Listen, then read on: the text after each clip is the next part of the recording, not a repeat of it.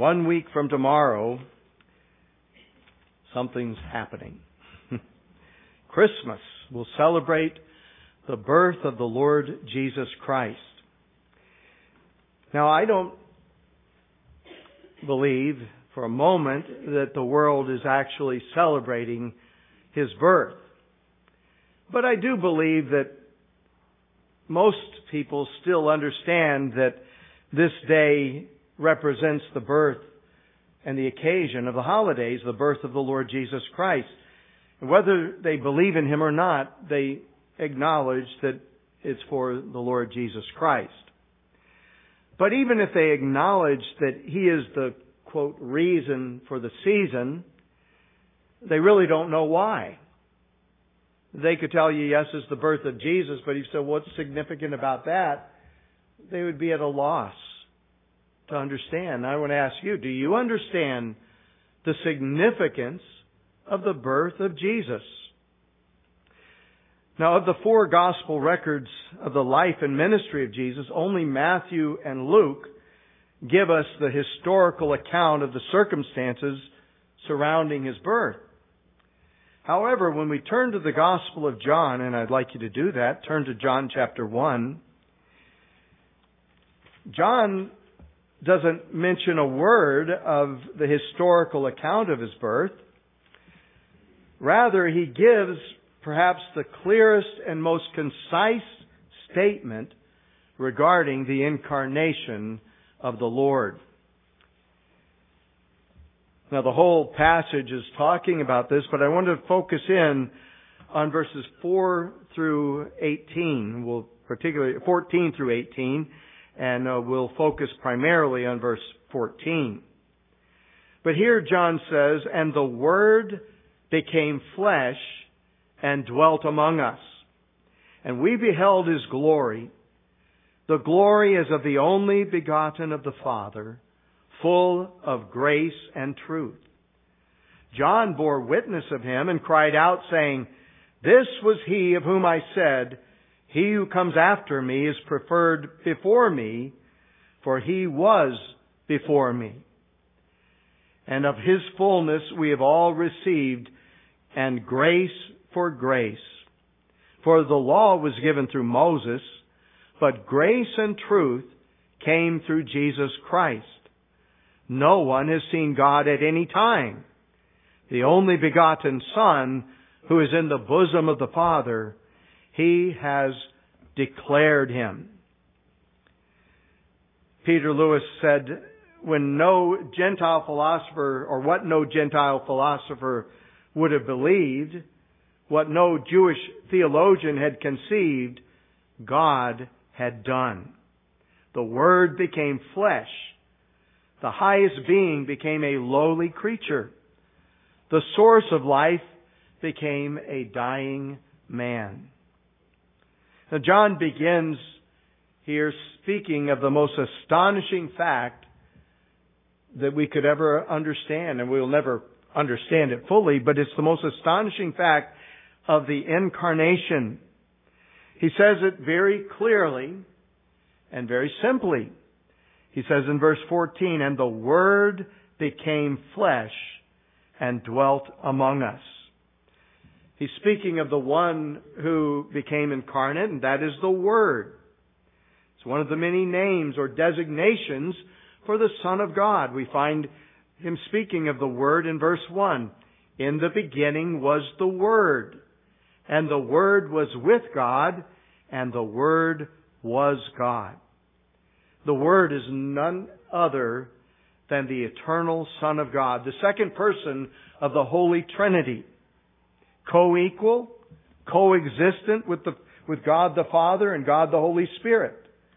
Of the same essence, and yet a distinct person. The Word became flesh. The nature he assumed is that he became flesh. Uh, John doesn't say that the Word uh, became a man or, or took on a body, as some would think, that he, he simply assumed a body. We see science fiction movies where an alien will assume the body of a person. That's not what the Lord Jesus Christ did. Rather, as um, Leon Morris said, he chooses that form of the expression which puts what he wants to say most bluntly. He said the Word became flesh. That's what incarnation means. It means in the flesh. The incarnation brings together two astounding realities. That Jesus is God and that Jesus is a man. He is both. Uh, the incarnation is that God himself became a man. He didn't just assume the body, he became a man. This shuts the mouths of all the heretics throughout the ages who have denied in one way or another that the Son of God actually became a man. Uh, they may stop short of this in many ways, but in every way, they're denying this reality that God became a man. That Jesus, the second person of the Trinity, became flesh and dwelt among us. And that he's speaking of this word as being God is very clear in these opening verses. He says in verse 2, He was in the beginning with God.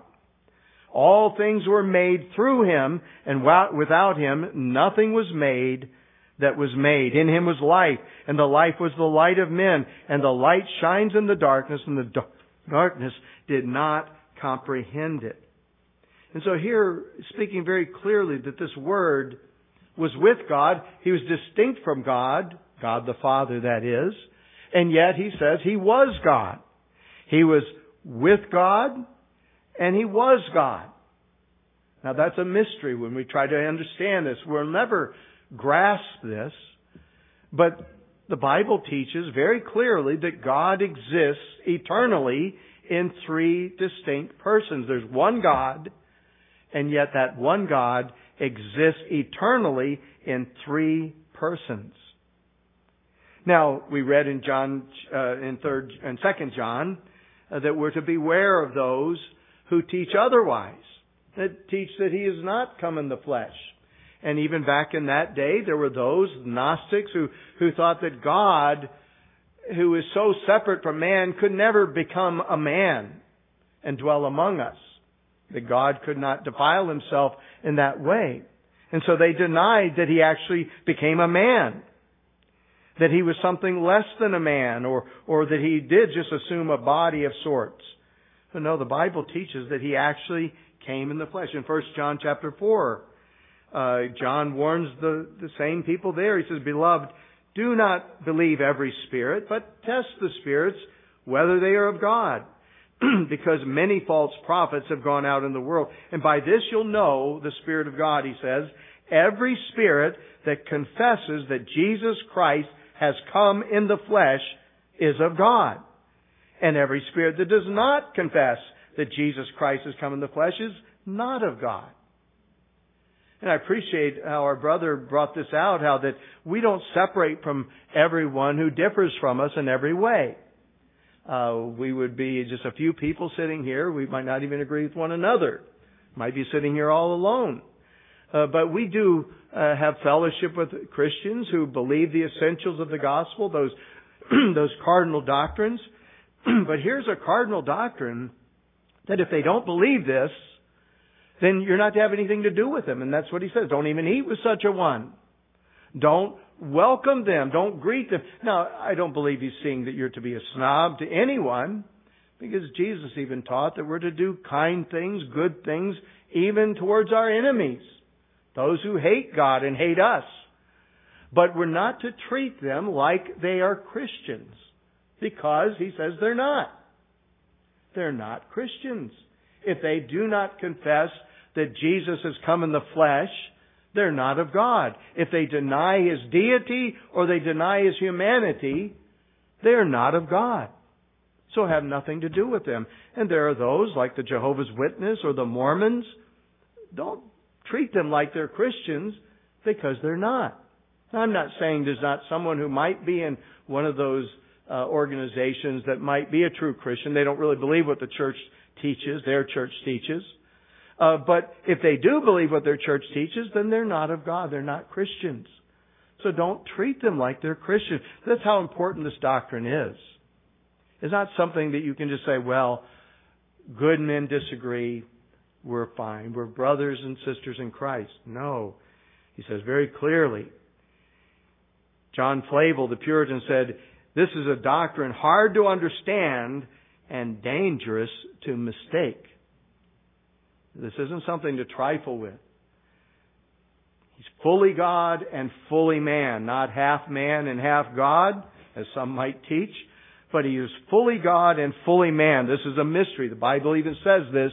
Great is the mystery of godliness. God was manifested in the flesh. Now, there were times in the Old Testament where God appeared on earth. We call these theophanies. He would appear as a man or as an angel. But here, when he became flesh, he actually became a man. Fully God and fully man. And then notice that John tells us here, the Word became flesh and dwelt among us. He dwelt among us. He lived here. He, he, uh, he, uh, grew weary. He grew tired. He ate. He was sorrowful. He lived right here. He was one of us. That's what he says. He dwelt among us. And then he says, and we beheld his glory. To behold something means uh, to see with your bodily eyes, but it means more than that, more than just to see, because everyone who lived in that time, wherever Jesus was, they saw him, didn't they? The Pharisees saw him. Uh, the other uh, religious leaders saw him, uh, but it meant more than that. It means to gaze upon with the idea of a calm and careful scrutiny and contemplation to examine something with care. Behold, we beheld his glory, he says. In 1 John chapter 1, John says, that which was from the beginning, which we have heard, which we have seen with our own eyes, which we have looked upon and our hands have handled concerning the word of life. The life, he says, was manifested and we have seen and bear witness and declare to you that eternal life which was with the Father and was manifested to us. We beheld him. We saw him. They were with him. The apostles were with him day and night, 24-7. They watched him. They examined him. They were evaluating him. Now when John says we here, he's speaking more than just the apostles, I believe, but it is one of the unique qualifications to be an apostle and why there are no apostles today. They must have been an eyewitness to Jesus Christ. You remember in Acts chapter 1 when they were going to replace Judas, who had betrayed the Lord and who had uh, sold him uh, for 30 pieces of silver. He went out and hanged himself, so they needed another one to fill his place. And they said, therefore, uh, of these men who have accompanied us all the time that the Lord Jesus went in and out among us, beginning from the baptism of John to the day in which he was taken up from us, one of these must become a witness of his resurrection. So that was a qualification to be an apostle. You had to be an eyewitness of his glory. And so John says, we beheld his glory. Now what exactly does it mean we beheld his glory? Well, they saw him just as everyone else saw him. Uh, they would be able to say, isn't this the carpenter, the son of Mary, the brother of James, Joseph and Judas and Simon, and are not his sisters here with us? They saw a man, didn't they? A man just like any one of us. A real human being. As I said, he would grow weary and hungry. He would be sorrowful. Even remember in Gethsemane, he said, I'm sorrowful to the point of death. They saw that. But we ought not to think that this glory that they saw was some kind of glow. Uh, Don Carson said we ought not to think of his glory as a kind of luminescence that marked him out as no ordinary mortal. That you could spot him in a crowd because of this, this glow around him. And we ought not to think of it in this way. And we get this idea from so many of the, the artists in the past and the present who've depicted him this way. or many of the songs that are sung, even especially around this Christmas time. And I love the song Silent Night, but eh, the one part I, I, I don't care for is when it says radiant beams from his holy face. Because they look down at the manger and you can see the glow coming from the manger. I'm sorry, if you looked in the manger, you would see a little baby. A baby. A baby crying. A baby who needed to be fed. A baby who needed to be burped. A baby who needed to be changed. They saw a baby, a child. But he does say here that we saw or we beheld his glory. What is his glory? William Hendriksen said the radiance of his grace and the majesty of his truth manifested itself in all his works and words. The attributes of deity shining through the veil of his human nature. We saw a man, but we saw more than a man.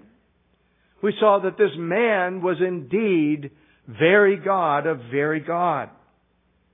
And it was especially at the cross where his true glory was manifested in the deepest sense. Remember when Jesus was about to go to the cross the night before in John chapter 12, he told his disciples, the hour has come that the Son of Man should be glorified. Most assuredly I say to you, unless a grain of wheat falls to the ground and dies, it remains alone. But if it dies, it produces much grain. So they saw the glory of the Lord Jesus Christ even on the cross. When he hung helpless on the cross, bleeding and dying. You remember even the soldier that stood at the foot of the cross. Watching him die, he confessed that this truly is the Son of God. The thief hanging beside him on the cross looked at him, bleeding, dying with a crown of thorns in his head, and he says, remember me when you enter into your kingdom. His glory which they beheld was, he says here, the glory of the only begotten of the Father, full of grace and truth. The glory which they beheld was the glory as the only begotten of the Father. No, we hear that word quite a bit when we read in the scriptures, the only begotten. Jesus is the only begotten Son of God. Well, children, what begotten uh, means, it, it, means a person had a child. Uh, she has three children, or she had two children. They were begotten. Well, Jesus is the only begotten of the Father. Eh, he was eternally begotten. It wasn't a particular time in which Jesus Christ became the Son of God. He was always the Son of God, and He was the Son of God in a unique sense the only one of its kind, the only begotten. In verses 12 and 13, if you look back, there John tells us, as many as received him, to them he gave the right to become the children of God. When we trust in Christ, when we believe in Him, we are adopted into God's family. We, be, we obtain the right to be called the children of God. Now some people think that all men are God's children by nature. Because He created them, they are all His children. That's not what the Bible teaches. The Bible says there's some who are of their father, the devil. And the Bible teaches you're either a child of God or you're a child of the devil. The bad news is that by nature we're all children of the devil. All children of wrath, the Bible says. But it's through grace and through the gift of God, we can become the children of God. And how do we become the children of God? By receiving the Son of God, believing upon Him, trusting in Him. We have the right to become the children of God. But you see, our sonship, those who receive Christ, who believe in His name, we're given the right to become the children of God. It's not our right by nature. As I said, by nature, we're children of wrath.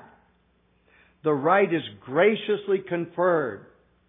We'll talk about grace in a moment, but grace means undeserved.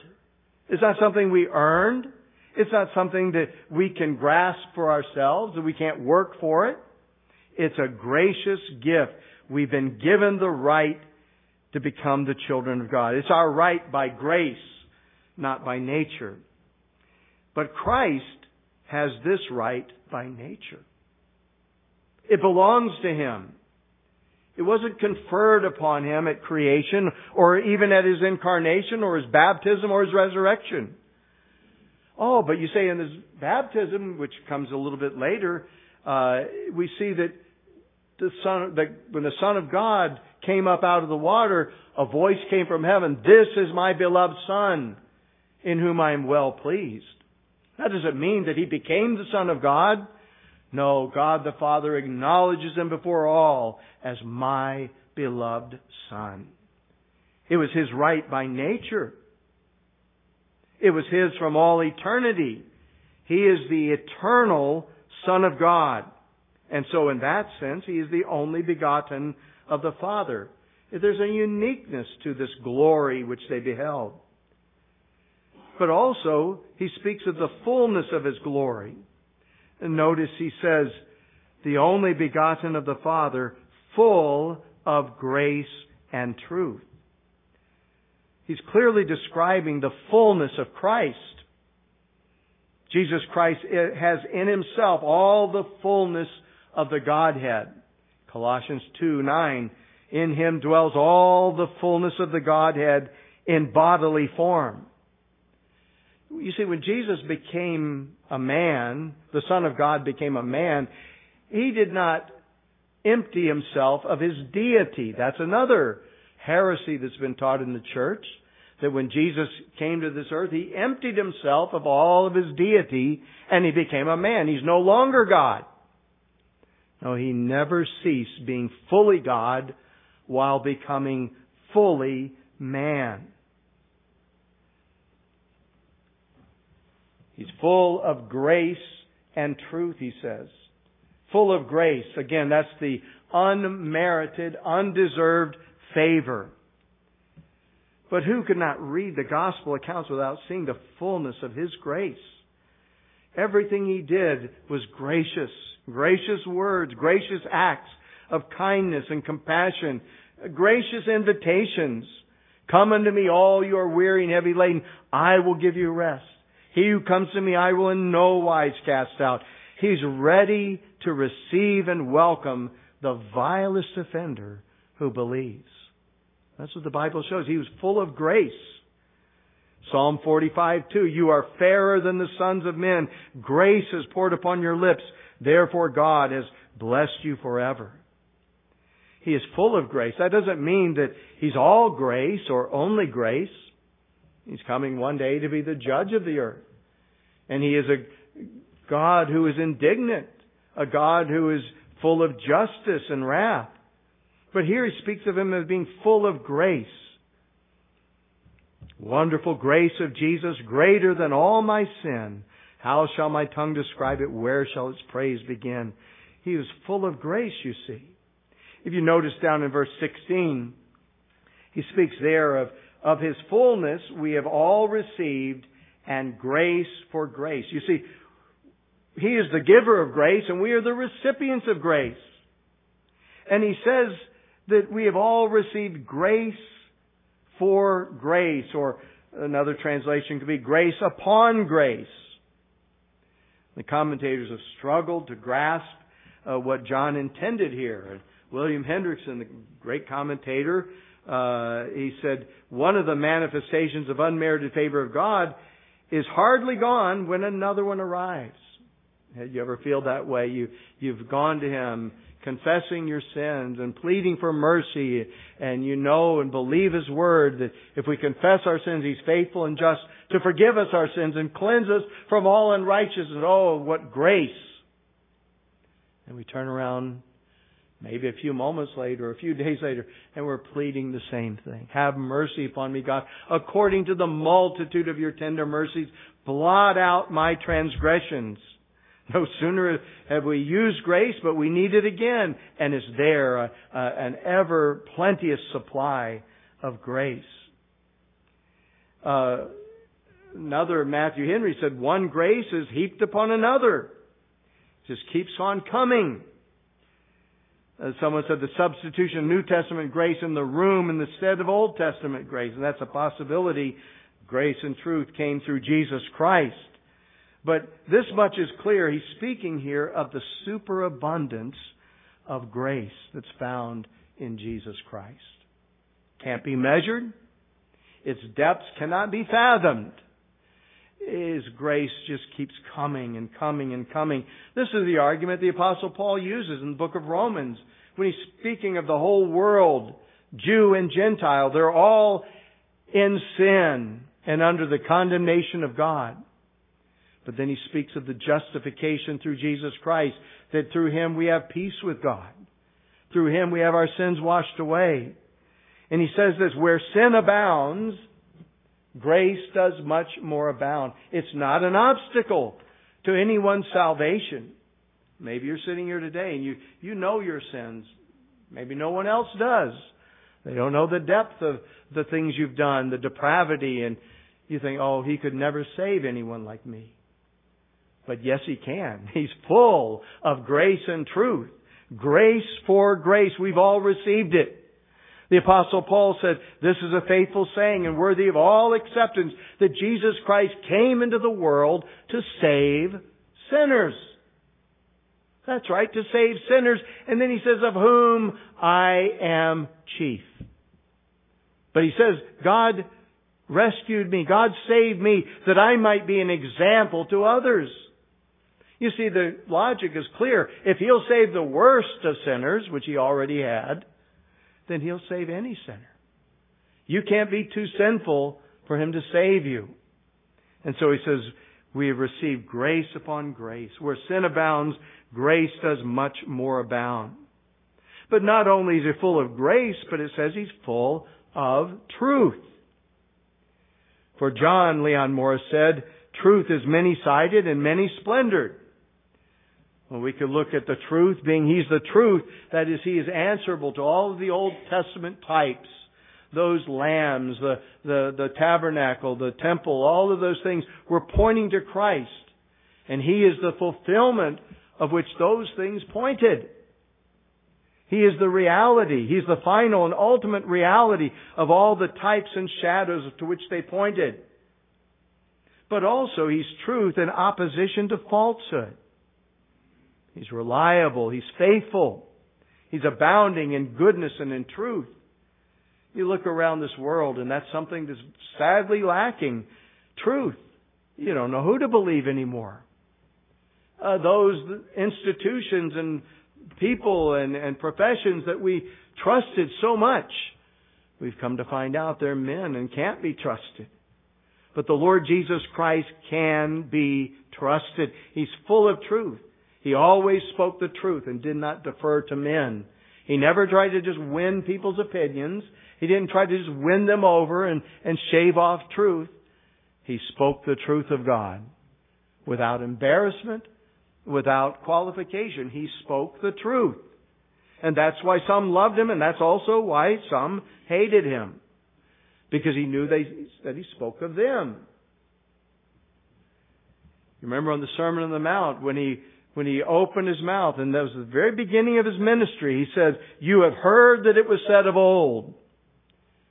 And he would see whatever was spoken by these, by these teachers that had corrupted God's word. You have heard that it was said, but I say to you. I say to you. He came to tear off the barnacles that had clustered around the truth of God, that had, had deformed it. And then he lays it out for them. In Mark chapter 6 verse 2, when the Sabbath came, he, he began to teach in the synagogue, and many hearing him were astonished, saying, Where did this man get these things? And what, what wisdom is this which is given to him? They were amazed, even from a child. Remember when he came into the temple, uh, when his parents found him in the temple on that trip to Jerusalem when he's only 12 years old. They found him with the teachers and they're all amazed. The teachers were amazed of all the things he knew at 12 years old. He was full of truth. You see, there is in his fullness, whether it is of grace or truth, everything that his people need. They need power. They need wisdom. They need holiness. They need comfort. Before anything else, we stand in need of His grace. This unmerited faith, we need to be justified through His grace to remove our guilt and our stain. To remove our guilt, He came to do that. He came to do a work. You see, being born in Bethlehem was only the first step. He was heading all that time, he was heading to the cross. You remember even throughout his ministry, he began to look towards Jerusalem.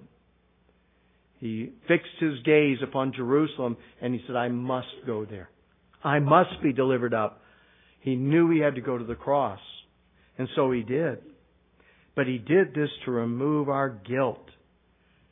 The Bible says there's no condemnation to those who are in Christ. Why? Because he took our guilt. He took our sin. He was the sin bearer and he was put upon the cross by men, yes, but ultimately by God himself to pay for the sins of his people, for all who would ever trust in him for salvation. He died for their sins.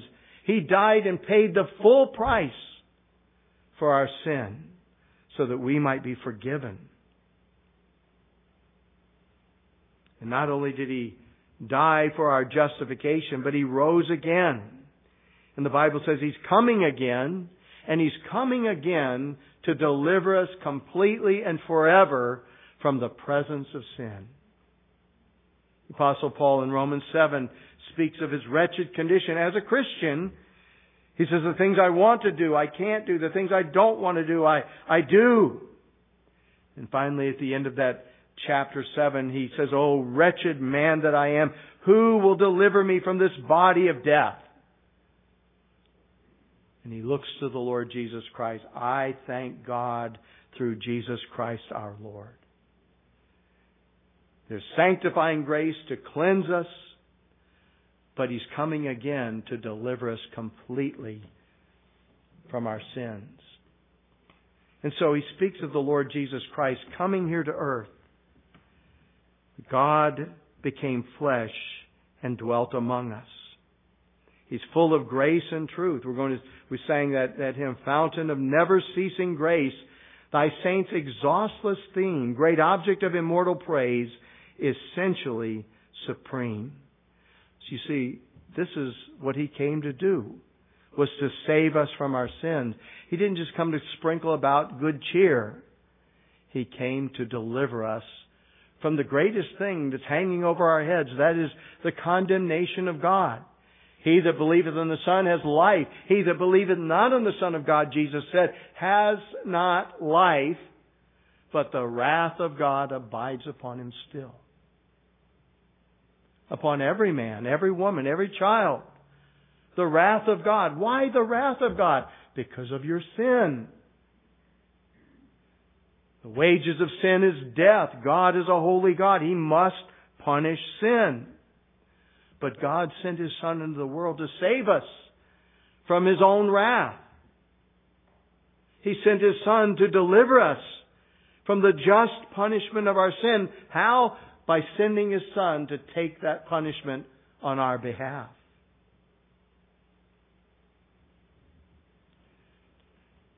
John also speaks here of the superiority of His glory.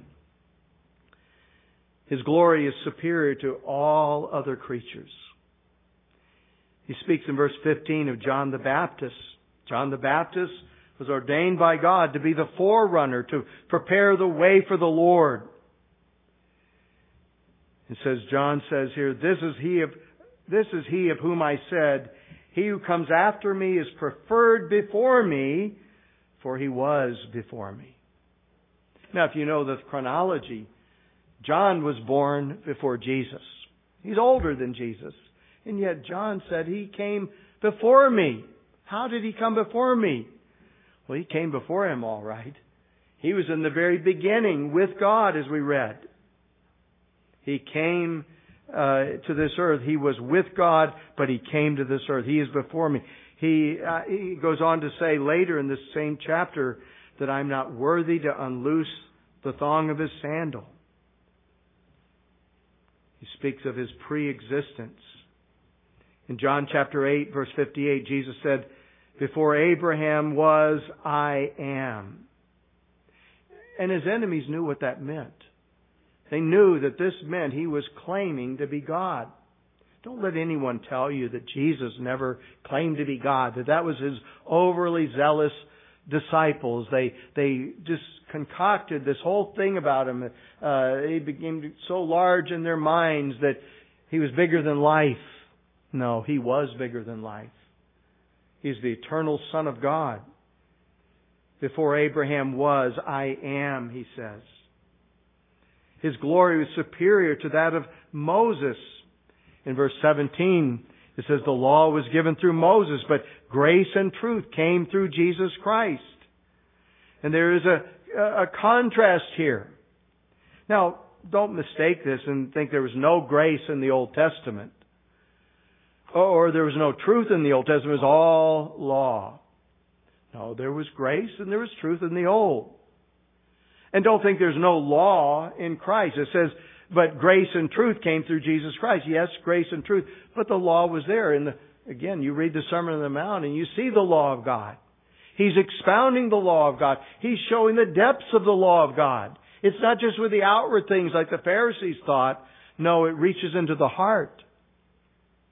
But what it is saying is there is a contrast that when Christ came, being full of grace and truth, He presented that to God for us. His ministry surpasses the ministry of Moses. And Moses was a great man, a great leader. God used him. But Moses falls infinitely short of the Lord Jesus Christ. The law could only condemn, it couldn't save. The law which Moses had given to the Israelites, or really the law that God gave through Moses, was called the ministry of death and condemnation. But Christ came preaching grace, preaching forgiveness through His name and through His blood. His glory is superior to all who have gone before Him, for He is the supreme revelation of God. He says in verse 18, No one has seen God at any time. The only begotten Son who is in the bosom of the Father, He has declared Him. No one has seen God except for the Son of God. He's in the bosom of the Father. Speaking of the closest, most intimate relationship with the Father. You think of the angels surrounding the throne of God. The very angels that are worshiping Him and hiding their faces from Him and worshiping holy, holy, holy. But the Lord Jesus is in the bosom of the Father. Again, Peter Lewis said his revelation is personal, underived, absolute. Jesus is not simply a word about God or even a word from God. He himself is the Word of God. And John says, He has declared Him. It's been said that this word declares Him really means He has exegeted or explained Him. Remember what the disciples said to Jesus, show us the Father. Jesus said, have you been with me so long you don't know? He that has seen me has seen the Father. Every time I say something like that, quoting the scriptures themselves or quoting the very words of Christ, I'm just amazed how anybody could say he was only a good man. If he was only a good man, what good men say things like that? I don't know a good man that says, look at me if you want to see God. But Jesus could say that because he was God. He was with God in the beginning. He was God. And the Word became flesh and dwelt among us. He could say that. And He's the only one who could ever say that. He has declared Him. Hebrews 1 says, God who at various times and in various ways spoke in times past to the fathers, past to the fathers by the prophets, has in these last days spoken to us by His Son. And Jesus Christ came into this world and has brought to mankind the greatest blessing imaginable. And that's the knowledge of God. To live our lives with no understanding of God, of who He is, or what He is like. No faith in Him, trusting and believing in Him. To live that kind of life is without hope and without God in this world, and it's a terrible and miserable condition. But Jesus came so that we might know God. I give to them eternal life, He says.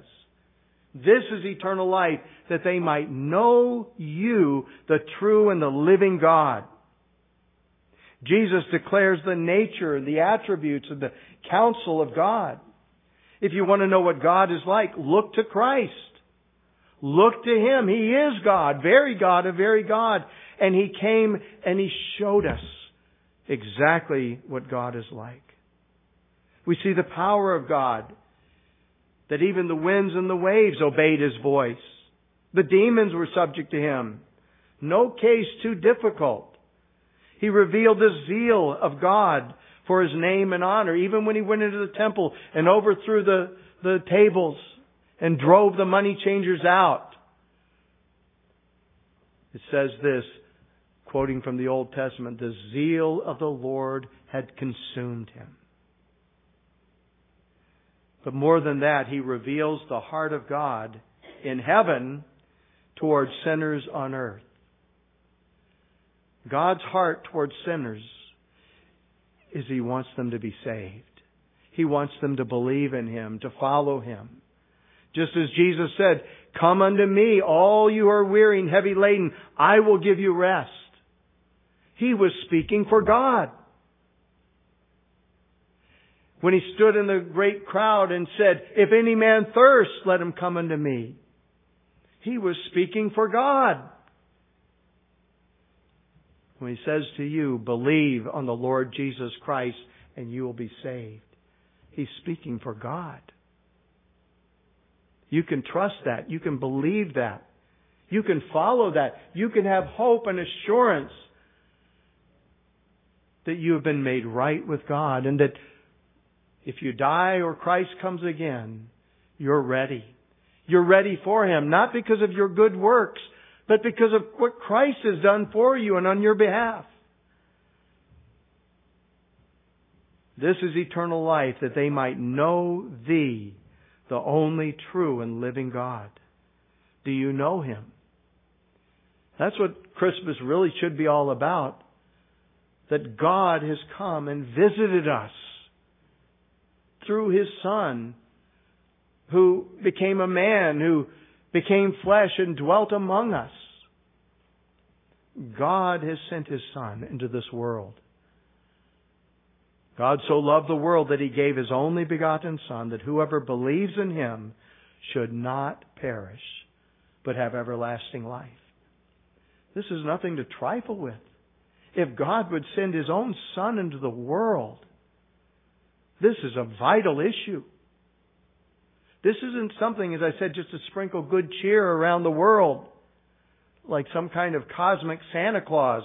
No, there's a problem, and that problem is our sin. And He sent His Son to deal with that, so that you and I might know God, that we might enjoy Him forever, and glorify Him together. Do you know Him? Do you do you really believe on the Lord Jesus Christ? You can't know God unless you believe in Him. Jesus said this very clearly. I am the way, the truth, and the life. No one comes to the Father except through me. You want to go to heaven? You want to, you want your sins forgiven? Well, there's only one way. And that's what Jesus came to do and to say. I am the way. Believe on me. Follow me. Trust in me. Quit trusting yourself. Quit trusting religion or your church or some religious leader or some good thing you've done. Trust in Jesus Christ alone. There's no condemnation to those who are in Christ. Have you believed in Him? Have you trusted Him? That's really all that matters this Christmas season. You're thinking about what presents you're going to get or, or what you're going to do with that present. That's fine. Set that aside. Think, what about my soul? What about my soul? What does it profit a man if he gains the whole world and loses his soul? What does it profit you, children, if you got every present you ever wanted and yet you don't know God? And your soul is still lost. And you're still under the judgment of God. You see, this is the most important thing. Not what you're getting for Christmas, but what God did when He sent His Son into the world. He provided a Savior so that you might believe and follow Him and be saved.